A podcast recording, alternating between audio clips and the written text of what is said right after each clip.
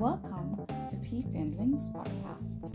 Today's devotional is as follows Challenging yourself to always do the right thing is one of the hardest challenges.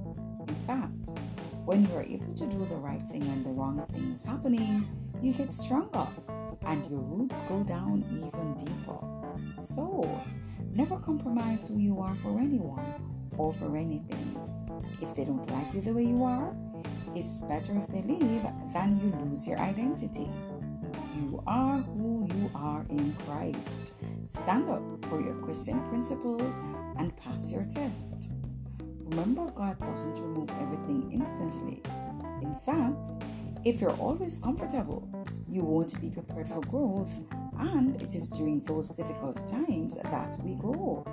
The truth is, we always know the right thing to do. The hard part is doing it. So, just let us do the right thing because there are those who will understand. The Word of God, according to 1 Peter 3 13 to 15, says, Who is going to harm you if you're eager to do good? But even if you should suffer for what is right, you are blessed. Do not fear their threats. Do not be frightened. But in your hearts, revere Christ as Lord.